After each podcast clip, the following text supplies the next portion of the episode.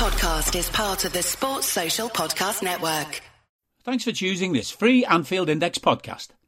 If you'd prefer to listen to this or any of our other shows without adverts, then now's the time to check out Anfield Index Pro. With AI Pro, you can supercharge your entire listening experience. You'll not only get all of our podcasts without the ads, but you'll have them far faster with our quick publish feature available exclusively for subscribers. AI Pro also puts you in the heart of our sound studio with an option to listen to many of our shows live and interact with the podcasters in real time as the shows are recording. Upgrading couldn't be easier. AI Pro is available on all popular podcast platforms, and we have our own apps for Apple and Android. Just head on over to AnfieldIndexPro.com and get started today. Hello, everyone, and welcome back to Rival Recon here on Anfield Index Pro. I'm Hari Sethi.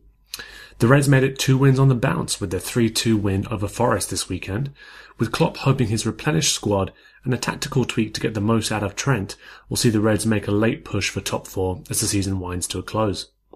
On this week's show, we'll be looking ahead to the midweek game away to West Ham as David Moyes turns 60 and looks for a birthday present against his frequent tormentors. Joining me on the pod to share his insight into the Hammers rollercoaster season, I'm happy to welcome back West Ham correspondent for The Athletic, Roshane Thomas. Welcome back, Roshane. How's it going? You're good? Yeah, I'm good. I'm good. I was, I was talking about just before before the pod. I, I actually managed to get away for a little bit, so uh, yeah, it was lovely. Actual actual actual sun, actual um, warm weather, but jet lag that is yeah firmly firmly hitting right now because I think it's my body clock is currently eight eight in the morning or something like that. I forget what it, I forget what it is.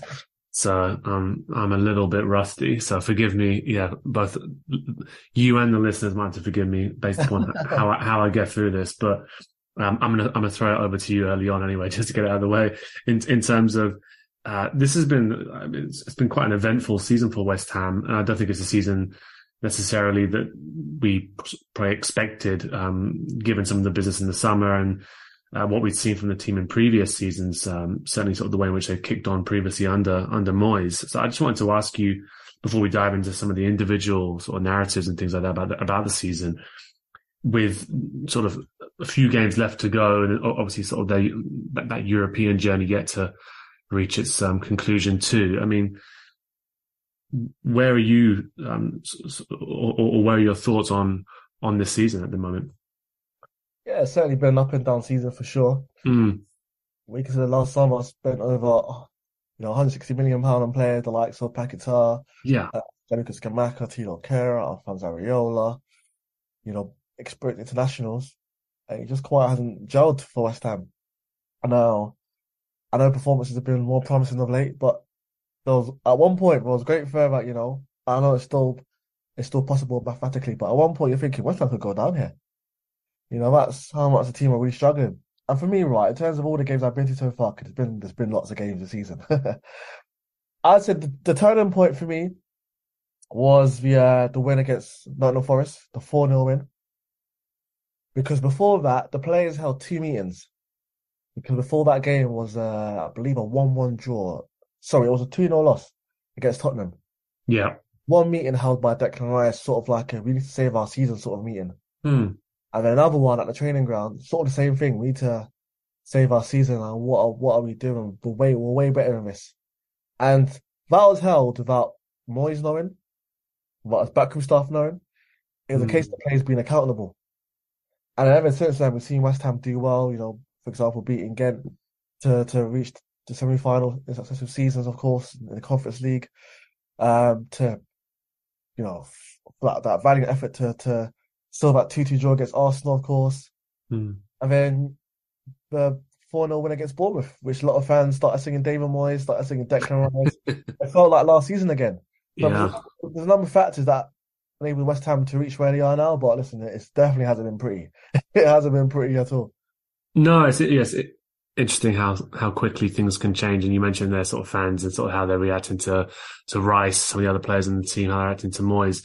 Just one point there, because you mentioned it's interesting because you, you, said that there was there was sort of a like um a sort of players meeting, you know, behind the manager's back. Um, just to, I just wanted to clarify on that. Were, were you saying that they left him out of it because they, they, felt it was more, it needed to be a conversation about the players and sort of the players putting in the effort that they should be, and that it wasn't, wasn't, wasn't to do with him? Or do you think it was a, um, you know, it was purposefully sort of done without the manager knowing because, uh, you know, for other reasons, like maybe doubts about tactics, things like that? I would say a bit of both, really. Mm. A bit of both, really. And as I mentioned, this is a case of the players like saying, listen, we need to be accountable of, of our performances. Only so many times the manager can, can go out and defend us. You know what I mean? And now, now, now the onus is on us. And it was after the um after the one 0 win over Fulham, myself and a few reporters who spoke to Declan Rice after, and asked him, you know how important the win was, and he was saying, look, we're a team like we love playing on, on the David Moyes. You know that's that's not a team out of there that that's not supportive of the manager. We're all supportive of the manager. And I asked him, you know, what was said after the loss against Newcastle? Because if you remember, that was that was really poor that night. Really, really poor. And of all the times where it, it looked like Moyes could go, that was the closest for me. Because it was a 5 one mm-hmm. loss. There was loud, loud boost at the end of the game. And then Declan said, Moyes said in the room after, if I'm you guys, I want to play tomorrow. And then tomorrow, obviously the defeat was on a Wednesday, tomorrow being a, a Thursday. I want to play tomorrow. I want to play tomorrow so I can react because that wasn't good enough. Mm. That led to the performance against Fulham where the team responded well and now one 0 But listen, it wasn't pretty, but it was a win, and that's all that matters. Three points. So in recent weeks, we've definitely seen a case of unity in his in his team, whether it's the dressing room, backroom staff. You know, Moyes even mentioned the other day he had dinner with um club legends Trevor Brooking. So it's definitely a unified camp right now. Hopefully, yeah, you can see that moving forward and the team potentially winning silverware. Because it's interesting, you you mentioned sort of the that last players meeting that they had was after um, was it the the loss to Tottenham? Was it the yeah the two 0 to Tottenham? Yeah, and yeah, naturally Tottenham have been going through sort of a, a, very turbulent season of their own for sort of different reasons, and looks like they're probably sort of going to drift towards the end of the season now, um, based on how, how, how they're performing. But yeah, obviously that yeah the two 0 loss is followed up by a four 0 one against Forest, but Forest are you know wh- where they currently are in the league as well and, and then there's two consecutive losses there, right? There's the loss to United and there's a you know, 4 0 loss to, to Brighton as well. So I'm, I'm just, I'm, just trying to gauge your thoughts on that because they, they had the con, they had the sort of the players conference between them. Uh, they got that big win against the side who are at the bottom of the league as well in, in, in Forest. But then there's still two losses after that, you know, and a, you know, a humbling one, yes, against a good team, you know, in Brighton. But uh, I was looking at sort of the table after that, and I think it was uh, what West Ham on was it 23 points or something like that, and they were in uh, uh, where were they? Just around 16th place actually, so only a couple points up, up, above the relegation zone. Things look a lot, you know, things look rosier now certainly, but. I mean, were you were you concerned then that, or even after you know the the reported discussion amongst the players, where they, you know we could put more effort in things like that, there were still you know, a couple losses like that, and then as you mentioned, you know after after a few wins and some positive results in Europe as well, there was that 5-1 loss to, to Newcastle. Yes, they're playing very well at the moment, but, um, I, I, guess as Liverpool fans, we, we've had a lot of false dawns this season around sort of players coming out saying, oh, that's just, that's not acceptable. You know, we have to go again. We have to sort of refocus, etc. Uh, and then like inevitably it doesn't happen. We've not, not been able to string enough games together this season. That's been one of the big, big issues for Liverpool. Uh, are you are you worried that that's still the case that, that, that things are still pretty fragile?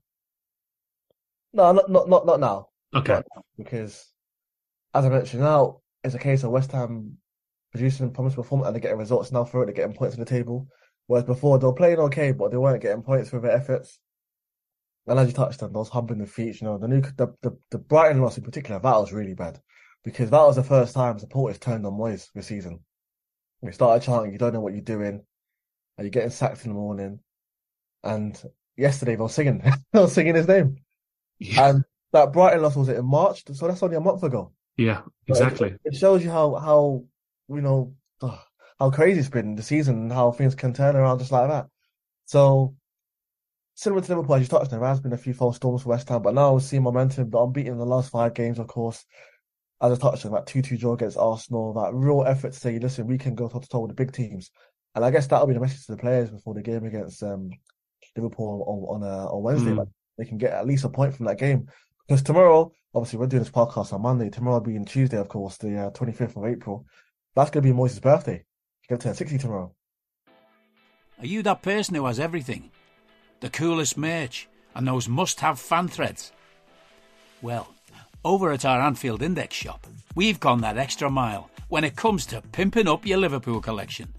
From our popular range of bespoke design t shirts, sweaters, hoodies, and hats, to our signature edition mugs, prints, and coasters, all provided with fast worldwide shipping. We have something for every red. We also stock official LFC merchandise and are licensed with the Premier League and UEFA to sell official iron on shirt badges and sleeve patches. As a listener to this podcast, you can get 10% off everything with coupon code AIPRO10. Just head over to AnfieldIndex.shop or find us on Etsy by searching for Anfield Index. So, Is he really? Well, yeah, that's another incentive behind the players wanting to do well. I'm sure she'll get cake and they'll start singing her birthday and all that sort of stuff. But besides wanting to, you know, further secure their safety in the league, they got the incentive of Moyes's birthday. You know, it's a home, it's a home game, so they want to do one in front of the crowd again. yeah. So I'll, I'll say that the feel good factor is slowly coming back for West Ham, and that's important times for sure. Hmm. I'm sure. I mean, obviously, sort of with the majority of the listeners being Liverpool fans, I mean, they they, they want nothing more than to give Moyes a, a late birthday present or something along those lines, given his his, his history against the club over the over the years. I mean, just looking at the results, then, I mean, because just looking at sort of the, the difficult parts of the season, um, and certainly the first half looks to have been you know, pretty tough in patches. I mean, I'm looking at November in particular to, and December towards the end of the year where there are a number of losses and consecutive losses there. Must have been a real difficult, difficult period for the club and for Moyes. What do you put sort of those struggles down to uh, earlier on in the season and, and those, those losses that came in clusters together? Is it a case of, as you mentioned, there's a lot, a lot of money been spent on players and we'll, and we'll talk about those players in a bit and sort of how they settled, but do you put it on your players and trying to integrate you know different players and and getting away from the formula that that had worked so so well for West Ham, or is it a case of the increased demands with European football? Is it a, mixture of everything? What what did you put sort of the struggle down to? I'll I'll definitely say, um, Moyes not known his best start eleven and having to integrate the best part of nine new players into the team, because last season, well, if you look back on Moyes' managerial career, right, he likes playing. He's like work working with a small squad, and now this is probably one of the biggest squads he's had in his managerial career.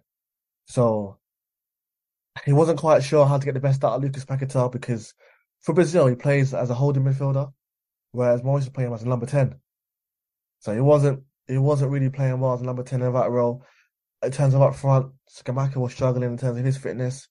And listen, the club paid the best part of 30 million for him, so you have to play him to justify that charge, justify the, the price fee, of course. So one week it was Scamacca, then it was Antonio, and then obviously both are having issues in terms of their goal scoring form. So that was another factor, hence why they signed Danny Ings in January. And then you had the defender, Nayef Aguerd, suffered an ankle injury in, pre- in preseason against Rangers. So when he was out for a considerable amount of time, and then you had Thilo Kehrer, who was a bit a bit error prone, so he was giving goals away. So it was a number of reasons why West Ham was struggling then. And then to compound that, you had obviously the task of challenging Europe, wanted to do well in that. So definitely a number of reasons. But if I had to pinpoint one, it's definitely Moyes not knowing his best start eleven and having to integrate new signings. Obviously, the new signings not doing relatively well as well. So there are a number of reasons why um, West Ham fell short in the season. And often when sort of new signings don't settle or there's been a lot of business and, you know, the, the players don't seem to gel as well, you, you hear issues about, oh, you know, these players weren't my choice or, you know, things that you know, briefings about transfer committees and this and that, or owners getting involved. And there's, there's plenty of other clubs where that's been the case. I got the impression that Moyes was sort of, you know, quite involved in, in the window in terms of sort of the recruitment and the players that came in. Was that the case in terms of sort of him picking those players, picking those targets that ultimately signed for the club? And, and if and if it is if it is the case a bit, I suppose that does ask a, few more questions about sort of how he wasn't aware of what his what his best eleven was in, in terms of the players and their and, and their profiles, or, or, or, do you think it was a case that some of those players weren't exactly the uh, the choices that Moyes was after?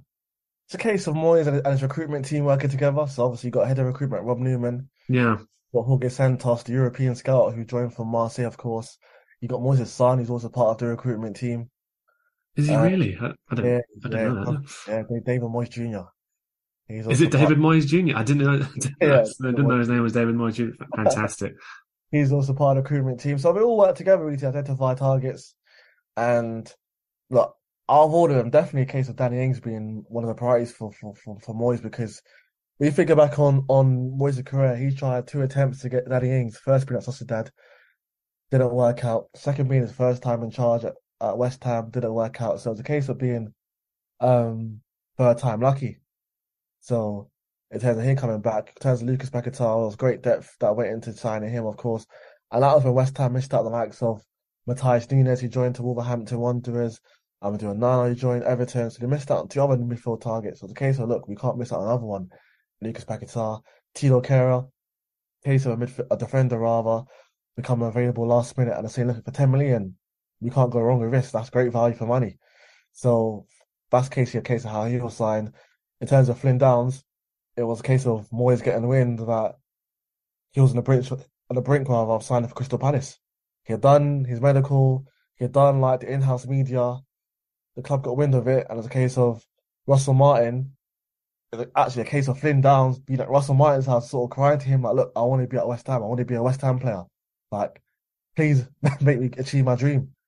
And that's how that deal came about for, for him to eventually join West Ham, of course. Listen, Areola, he was here last season. He was incredible. And he's been a great understudy for Fabianski, of course. So that's pretty much, pretty much a nutshell in, terms of how some of the signings were made. And listen, Moyes always been on the record saying, listen, I want to recruit, improve my recruitment team. I want to have the best recruitment team because we're not on par with the other clubs. Like, we're a bit far behind. Mm. And that was the best, the first time rather, a number of years we saw West Ham compete other European clubs to sign, um, proven internationals. Hello, I'm here to annoy you. I'm here to annoy you into listening to more of me and more of others on EPL Index. We don't just have the Anfield Index stuff, we've got EPL Index as well, which covers the entirety of the Premier League. And we have three podcasts and a whole bunch of really good writing on EPLindex.com. The podcasts are my own two footed podcast, which is every day at 4 p.m., Monday through Friday covering the whole league. We have a tad predictable, hosted by Tadiwa. You know Tadiwa, he does Anfield Index. He presents a tad predictable before every Premier League match week. And then Kevin DeVries and his crew on the EPL roundtable, they're every week after the Premier League match week. So make sure you listen to everything we're doing on EPL Index and follow us there on Twitter at EPL Index. Thank you. Bye bye. Yeah. So in, in, in terms of the players that were the worst sort of profile they were identified, they've, they've, they've signed for the club. I mean, which, which of those have struggled to, to gel and, and, and, and, and which of those signings have been sort of the biggest success stories or even those who are sort of turning it around at this stage of the season as well and sort of having more of an impact? There's a couple of real big names there, but I just, I just wanted to get your view on, on how those signings have done and which ones have fit, um, as, uh, as well as you'd hope. In terms of struggles, I'll probably say Thilo Kehrer, as I mentioned earlier, he's been really error prone. Listen, he'll have the odd game where he's good, but on the whole, he struggled. Paquetá, great score yesterday, but we see that a lot more because he's capable of scoring those sort of goals, but he's lacked consistency. So he's another one he struggled. I'm probably saying out of all of them, the one who struggled the most has been Scamacca. He's had issues with his fitness. He hasn't quite been able to justify that 30 million price tag that the club obviously paid for him, of course. And in terms of his long term future, that's that's up in the air right now because we're not quite sure he's going to be a West Ham player next summer. Sorry, sorry, um, at the start of next season. Right. Yeah. He's another. He's also struggled. As I mentioned earlier, Areola's been a great understudy for Fabianski. Oh, when Fabianski had um, I think it was an, an eye injury he suffered against Nottingham Forest. Ariola came in and he started doing well, so he's been a good a good addition to the team. And Emerson's been a good addition. He challenged uh, Aaron Cresswell for the left back role. And at one point, Aaron Cresswell struggled to get into the team. So that's how uh, Emerson was doing. Nayef Aguerd's been a good sign, as I mentioned. Obviously struggled with a few a few errors here and there, but on the whole, he's been a good addition to the team. And there's been so many, there's been so many signings. I'm trying, I'm trying to remember the others. That's how many signings there've been. But yeah. in terms of what I can remember, they're they're the ones who sort of struggled and who sort of slotted them well. Hmm. So, yeah. From what I'd seen, Cornet seemed to have played sort of relatively well when, when he's been given a chance, or, or, or, was that more of like a hot start that he had, and obviously some of the period that he had on loan as well. Uh, I mean, how, how has he been since signing permanently? He had an incredible start and then he suffered a thigh Right. injury. Oh, Um, right. Okay. It was a case of of the thigh injury being worse than initially feared. And then that led to him going out to like Paris Saint-Germain to try and get treatment, to Lyon to try and get treatment. So he spent a lot of time in France trying to find out like the extent of the thigh injury. And he was out for what, four or five months, I'm gonna say? For a very long time. And he's been back now. He he hasn't started, but he's been a good a good addition off the bench. So you'll have the odd cameo appearance here and then he'll and he'll cause a threat. So it's a case of him trying to get to starting level now because we've seen glimpses of what he can do. So I'm sure he'll start one game between now and the end of the season. And hopefully for next season, the case of where he'll be flying fully fit and can show the fans what he, what he can do. And in terms of the tactical approach this season and what Moyes has tried to do, even when things haven't clicked, sort of how have West Ham uh, West Ham been lining up? Who what was what's generally been sort of their their starting eleven? I know you I know you mentioned Moyes has hasn't been sure on it, and that's been one of the main issues. But in terms of sort of the the style that Moyes has tried to implement, has has that been changed um, somewhat by um, from the formula that was working previously, given these new players? Yeah, have there been shifts this season? Yeah, it's been he's rotated a number of formations. It's been four two three one. It's been the wingback system three five two. It's been more recently four three three, and a lot of fans are of the opinion that four three three gets the best out of his team because remember when I mentioned earlier Lucas Paquetá playing in number ten he wasn't quite working out for him. Now he's playing the midfield three alongside Declan Rice and Thomas Soucek, and that seems to be the system that gets the best out of all three of them. Because against Bournemouth, all three of them contributed offensively. You know, Rice scoring, Paquetá scoring, Soucek with an assist. And in terms of the, the front three was Benrahma, um, Antonio, Bowen, Bowen with an assist, Antonio scoring, Benrahma, I think four shots on target, and the back four doing well, keeping a clean sheet, of course. So West Ham seem to be, and even even in the FA Cup defeat against Man United, again that day it was four three three, and West Ham played well. You know, had they taken a chance, they could have been in the quarterfinals, even the semi-finals of the FA Cup. Yes, you never know. So that's how well it is when it's four three three. But when it's like the Wimmer system, it's a bit it's a bit defensive, far too defensive for West Ham fans liking. So even in the one one draw against Ghent, it was that system, and the team were way too deep, way way too deep. And against Fulham as well, way too deep once more. Four two three one. It's a case of that system. Teams working at West Ham, and, and it's sort of been a bit stale for West Ham. You know, on the other occasions they'll play well, but on the whole, it's sort of struggle in terms of how they are offensively. So in terms of a system where they're good defensively, they pose a threat on the counter attack, they're much better in terms of their ball, retain- ball retention. It's definitely four three three for sure. Interesting.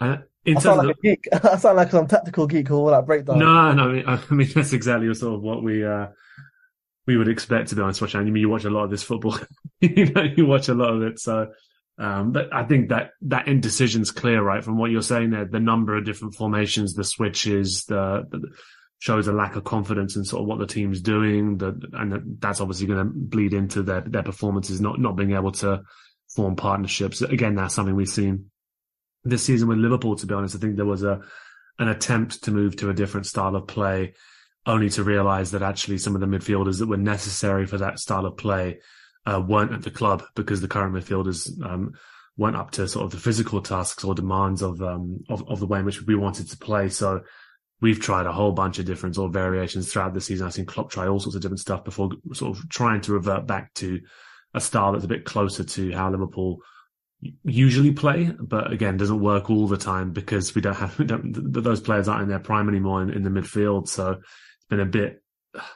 been a bit tricky. There's been far too many basketball games where we don't really control it. We're just okay. We'll try and outscore you because we've got still got the attack. We've still got Trent. And we'll put and we'll push him up into a higher position and just get him creating. But there's still still some similarities there in in terms of I think you, know when when teams struggle or have a hard time in the league, sometimes European football can provide that relief, you know, that escapism where they can just go and express themselves a little bit more. Has that been the case really with this Conference League journey this season? In terms of it has seemed as though the, the, the team are a little bit freer to express themselves in those games. Um, certainly, sort of haven't reached a semi final again. Uh, it's, it's it's a really effective way to, to help them rebuild that confidence. Is has that been the case? Uh, a bit Jekyll and Hyde this season? Yeah, because it's been a case of two teams. One that's free scoring, they have an attack and verve. That's been in Europe, and the Yeah. one sort of been a bit timid and vulnerable, which has been in the league. It's the same players, right? Or, or, or has there been much rotation for Europe? Well, I'll probably say in terms of the, the Conference League, it's been a case of Moyes playing the new signings a lot more.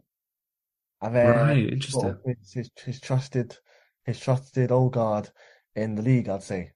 And before the game against Bournemouth, right, there was a stat that West Ham has scored 30 goals in the Conference League and 29 goals in the league, in the Premier League. So and I thought that was incredible because they, they only played about what 11 games, including qualifiers in the Conference League, whereas they've been the best part of what 31 in the league.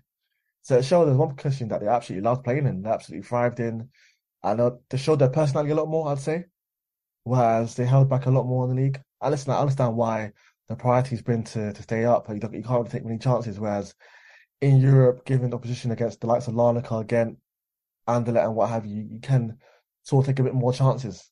And I think that's been the case of West Ham in terms of a European campaign so far.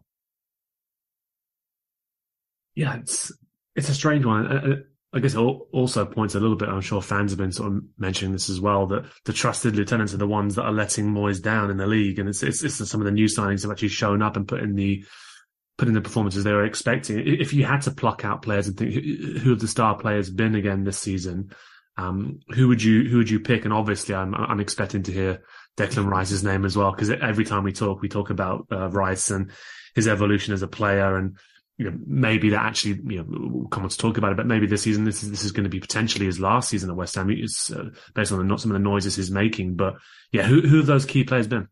Well, in that case, we could save the best for last, so we could yeah. Rice right now. So in terms of best players, more recently it's been Vladimir Coufal. He's been amazing, the right back. He's been playing really good, playing like the Vladimir Coufal last season. He was a fan favourite, of course.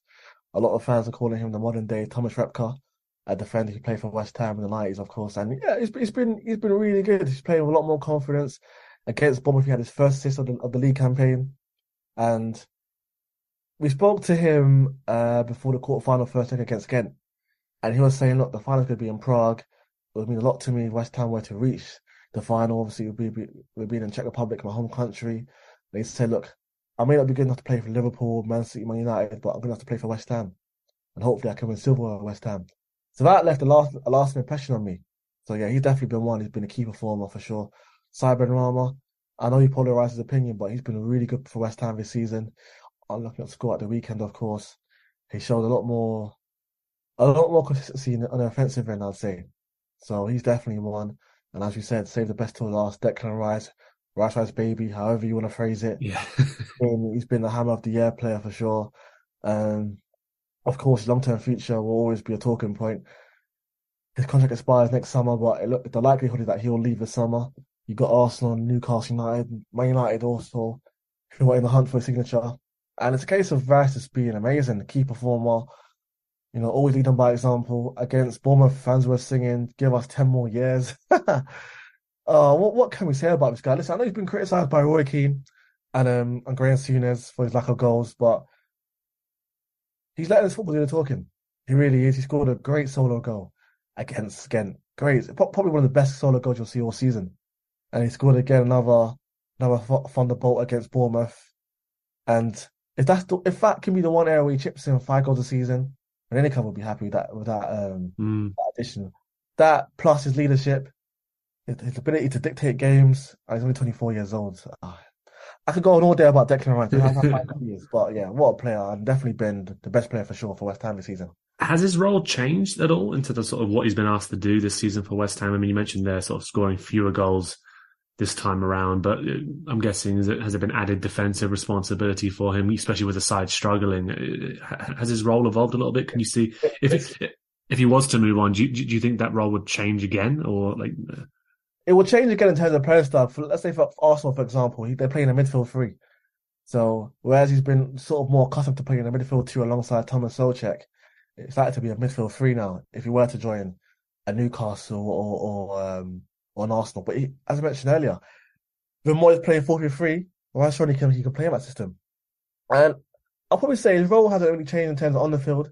It's definitely been off the field because with Mark Noble retiring as captain, there's been a more incentive on Rice to lead by example, to be the first person to talk to the to, to the media after after a loss, win or draw, of course. When things like going right, as I mentioned, he's the one who's calling players to account, holding team meetings. the onus has been on him to lead by example. And listen, there's been times this season where fans have sort of have called him out. They've called him out for leadership. Example, let's say when things weren't going too well. You know, there's, there's the occasion where Rice should throw his, throw his hands in the air, being like, "What on earth is going on, guys? We've got to do a lot better." And supporters have noticed that. And then I probably say it got to Rice at one point because he started, you know, referencing it in his um, interviews post match. And then yeah, it's reached a case now where he's a lot more, a lot more settled, a lot more confident his leadership ability. And for sure, he's been leading by example in recent weeks. Definitely a lot more so since he's been criticised by Souness and Roy Keane. I don't need a VPN. I've got nothing to hide. this is what I used to tell myself before I hooked up with LibertyShield.com. Not only is my home internet now fully encrypted, but I can now access all the websites I want, whenever I want, and do so from absolutely anywhere. As a Liverpool fan, I love to know I can now watch every match, regardless of whether it's on UK TV or not. My Liberty Shield VPN makes sure nothing is blocked and guarantees me super fast streaming speed throughout that match. You can get connected right now with their software package, which includes a 48 hour no obligation free trial and instant access to their apps for Apple, Android, Fire TV, PC, Mac, and Android TV. Or go a step further like I have and get one of their pre-configured VPN routers. These small but powerful devices allow you to easily connect every device in your home to VPN making it the perfect solution for smart TVs, Mac boxes, and games consoles. Visit libertyshield.com today and use coupon code AIVPN25 to get 25% off at checkout.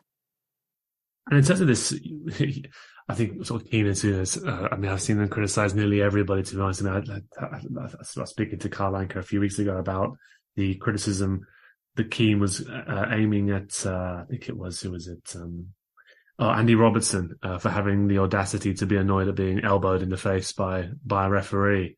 Uh, and I was just trying to imagine, I'm sure you can imagine as well, Roshane, like, what Roy Keane's reaction would have been like if a referee had, had elbowed or moved his elbow towards his face in any way during his playing career. So I found it hilarious that Keane had chosen that, that hill to die on in terms of his, um, his opinion, but I think everybody gets it from from him with with with both barrels. It seems, and certainly Trent this season has been uh, seems to have taken over Pogba's place in the Sky Sports studio of uh, players getting individual match highlights to sort of find every single every single error he makes, um, whilst others um, sort of sail sail by, which is quite quite an interesting trend. But the European adventure that's still going on. I mean, like West Ham fans must have real confidence there that they can go all the way this time.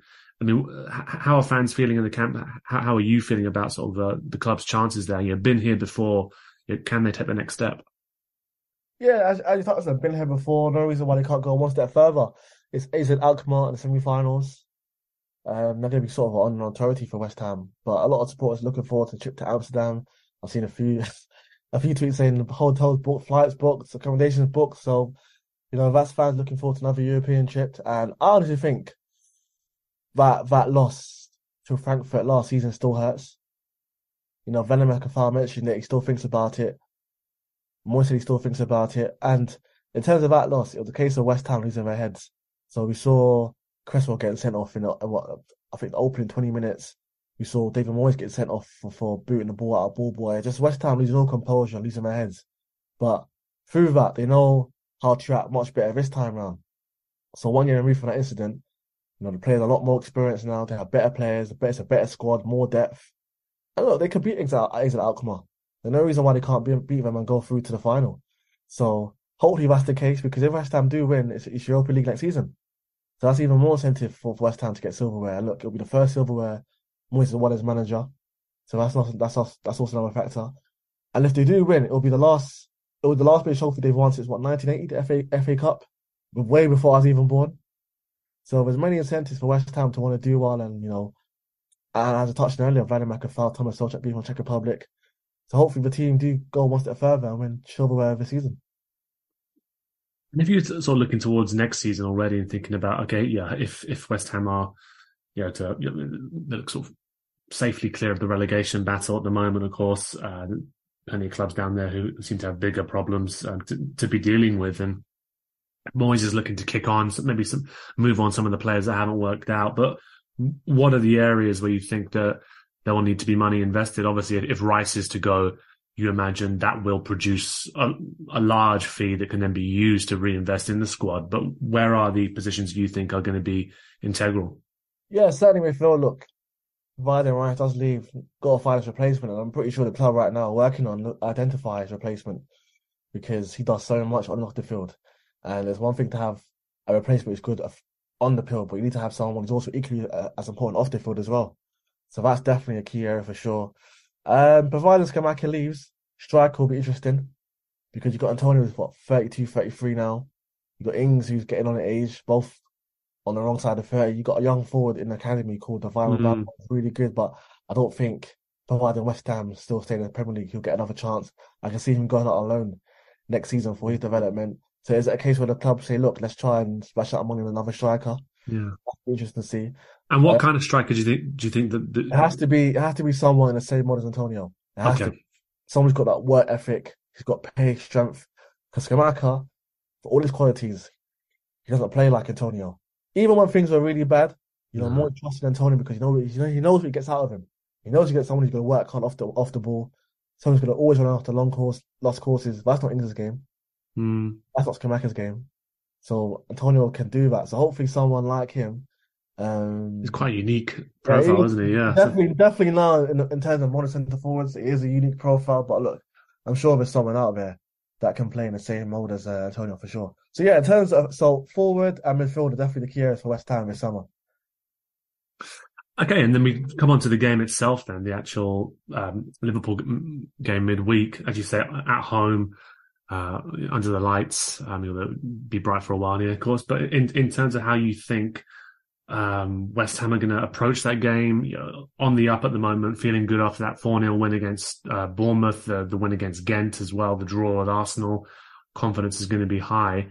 Um, Liverpool had a bit of a resurgence recently as well, with, with, with players coming back and Thiago being back in the team and uh, Trent in this new position that looks to give him a, hell of a lot more influence on on games from an attacking sense, and he's already putting up some crazy numbers, uh, having only been there for a couple of games so far. I mean, how, how do you imagine Moyes is going to approach this? As you mentioned, birthday boy, be cake, etc. How, how's he going to approach this contest? I can see it being a case of old habits die hard. Um, yeah. Moyes, yeah. I can see him go defensive. I can see him playing 4-2-3-1 or maybe even a wing back system, 3-5-2. So if it that if if that's the case, it would be a shame because West Ham have been so good defensively over the past two games. Obviously, scored eight goals combined over the past two games. But Moyes is cautious. At, he's cautious at first. He's cautious at first. That's always how it's going to be. Yeah, yeah. See it being, you know, a case of Moyes playing for a draw. Yeah, I don't think that would surprise me too much either. To be honest, I think that that has been the type when we've seen Moyes come up against Liverpool in the past. Even when you've been in knockout competitions, right, and you think, okay, this is the time you should let your players you know, like let the handbrake go a little bit and actually express yourselves because it's a knockout sort of format. He's he's he's always been a bit cautious. I think that's that is his um that is his approach. It's not going to change now. As you, as you mentioned, turning sixty, I, I, don't expect him to fundamentally shift his his tactical approach now at this stage in his career. Um, in in terms of players, then I mean, uh, uh, and, and based on what you've seen of Liverpool season uh, so far, I, I, I, mean, what are you sort of um, thinking which version of Liverpool do you think is going to turn up to this? Are, are, are there particular players that you think are going to be the bigger threats for, for West Ham to deal with? Well, I hope it's Liverpool side that, struggled. yeah. You know, that, that, that'll be uh, definitely desirable for sure. But um, look, on the whole, I, I, I think Darwin Nunez has been a good addition for you guys. That's good to hear. Yeah, not everyone think it's crazy. I think he's. I, think he's put up some decent numbers. yeah, I, I, think he's good. Not, not every side, not every striker's gonna, going to score like forty goals, thirty goals in the first season. Some take mm. a while. You know, I can think of the likes of like Dirk Kuyt, um, yeah, yeah, yeah. like Fernando Morientes. You know, these sort of players that sort of struggled initially and done well after. So, I think that would be a case of Darwin Nunez in terms of second season. He's gonna go be flying. Mm. So he's definitely the one I'm looking at thinking, yeah, he could cause the defense a lot of a lot of problems. So we all know Salah's great forward and whatnot, but I'm looking at Darwin Nunez. I think, yeah, he's the one West Ham to keep an eye on. It's it's been an interesting one for sure. I think it just showed you so much how like results affect like, people's perception and stuff. Because I think Nunez could very easily end this season if he gets a few more, like with 20 goals in his first season, which is again not not bad at all for a player in his first season and and his age. And Salah, uh, I think, I think Salah's like uh, only four or five goals away from like hitting 31 goals again for the third season in a row, and he's already on like 15, 16 assists. And it just seems to be going completely under the radar because we've had a bad season. Um, but he's still very much putting up those numbers. So I, I think he's he's probably looking at. I mean, no, knowing that guy's uh, sort of ego and sort of his competitiveness, I'm sure he's looking at the final few games and going, okay, there's a chance, a chance for me here to rack up some numbers. Yeah, as as teams maybe are safe, secure, and you know, and, and I think the fact that top four, I, I, think, is a little bit of a stretch for Liverpool now because of some of the poor results earlier in the season. But I'm sure they'll still go for it with the with everything they've got. But yeah, I'm I'm expecting I'm expecting a lively game to be honest. I'm I'm not expecting Moyes to be able to keep it to a draw. I think it's to, or if, if it is a draw, it'll be a score draw for sure. Uh, and I think it could be a little bit, but bit of a basketball game, bit end to end. But um, anyway, Roshane, thanks so much as always for coming on for trying to give us the insight into sort of how this season has developed and um, sort of where West Ham are at the moment. Really appreciate that. And um, yeah, thanks again for coming on. No worries at all. Thanks for having me on. Uh, yeah, come on your irons. Absolutely. Uh, and just to wrap this up, uh, to all those who've been listening to, to Rival Recon throughout the season, thanks so much. Of course, it looks as though there's you know, glimmers that this could end, could be a season that ends positively. Uh, and we'll be back with another episode ahead of the game um, on the 30th of April against, a, let's, let's face it, a struggling Spurs side. So do join us then. We hope you enjoyed listening to this Anfield Index show. Please be sure to subscribe to our channel so future podcasts find their way to your device automatically. There's nothing quite like fan engagement, and we'd love to know what you think of anything discussed on this show. The best way to get in touch is over on our free Discord community, where both podcasters and listeners debate the hottest LFC topics 24 7. Sign up free now at AnfieldIndex.com forward slash Discord. You won't regret it. You can also follow us on Twitter at Anfield Index and find us on Facebook by searching for Anfield Index. Oh, and before you go, we'd love it if you could leave us a five star review on your favourite podcast app. It only takes a couple of seconds, and it means the world to the people who create these free shows. Sports Social Podcast Network.